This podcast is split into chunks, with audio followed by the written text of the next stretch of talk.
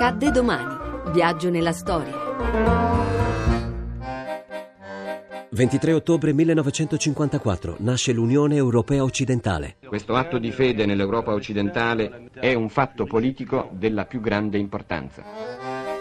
Con il fallimento della ratifica della CED, la Comunità Europea di Difesa nell'agosto 1954 fallisce la possibilità di risolvere il problema della sicurezza e della difesa in Europa. Ma gli statisti europei non si arrendono e dalla conferenza di Parigi che si riunisce dal 20 al 23 ottobre nasce l'Unione Europea Occidentale, un'organizzazione internazionale di sicurezza militare e cooperazione politica formata dai paesi del patto di Bruxelles, Belgio, Lussemburgo, Paesi Bassi, Regno Unito, Francia, più Italia e la Repubblica Federale Tedesca, allargandosi a partire dal 1990 fino a raggiungere 28 stati membri a vario titolo.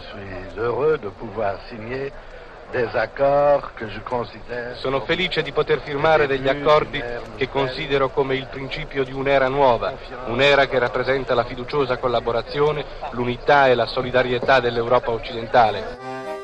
Gli accordi dell'Unione Europea Occidentale autorizzano, contrariamente alla CED, la ricostituzione di un esercito nazionale tedesco con il proprio Stato Maggiore, i propri servizi e le proprie divisioni. E la Germania diviene membro del Patto Atlantico. Sono felice che questa conferenza di Parigi, dice Adenauer, conferenza di Parigi che per la Germania e la Francia, come per tutta l'Europa, era di vitale importanza, si sia conclusa con un tale successo.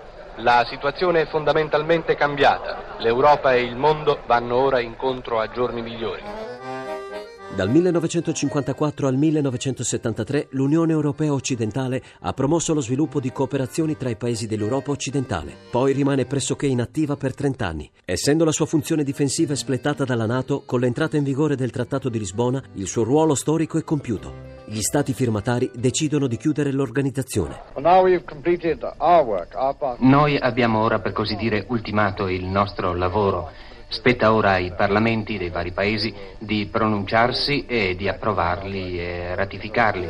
Il percorso di integrazione europea ha sempre seguito in particolare il settore economico, molto meno vincolante, e quelle occasioni mancate nel campo della sicurezza e della difesa le paghiamo ancora oggi, che assistiamo a quanto incompleta, debole e problematica un'unione economica senza una compiuta unione politica.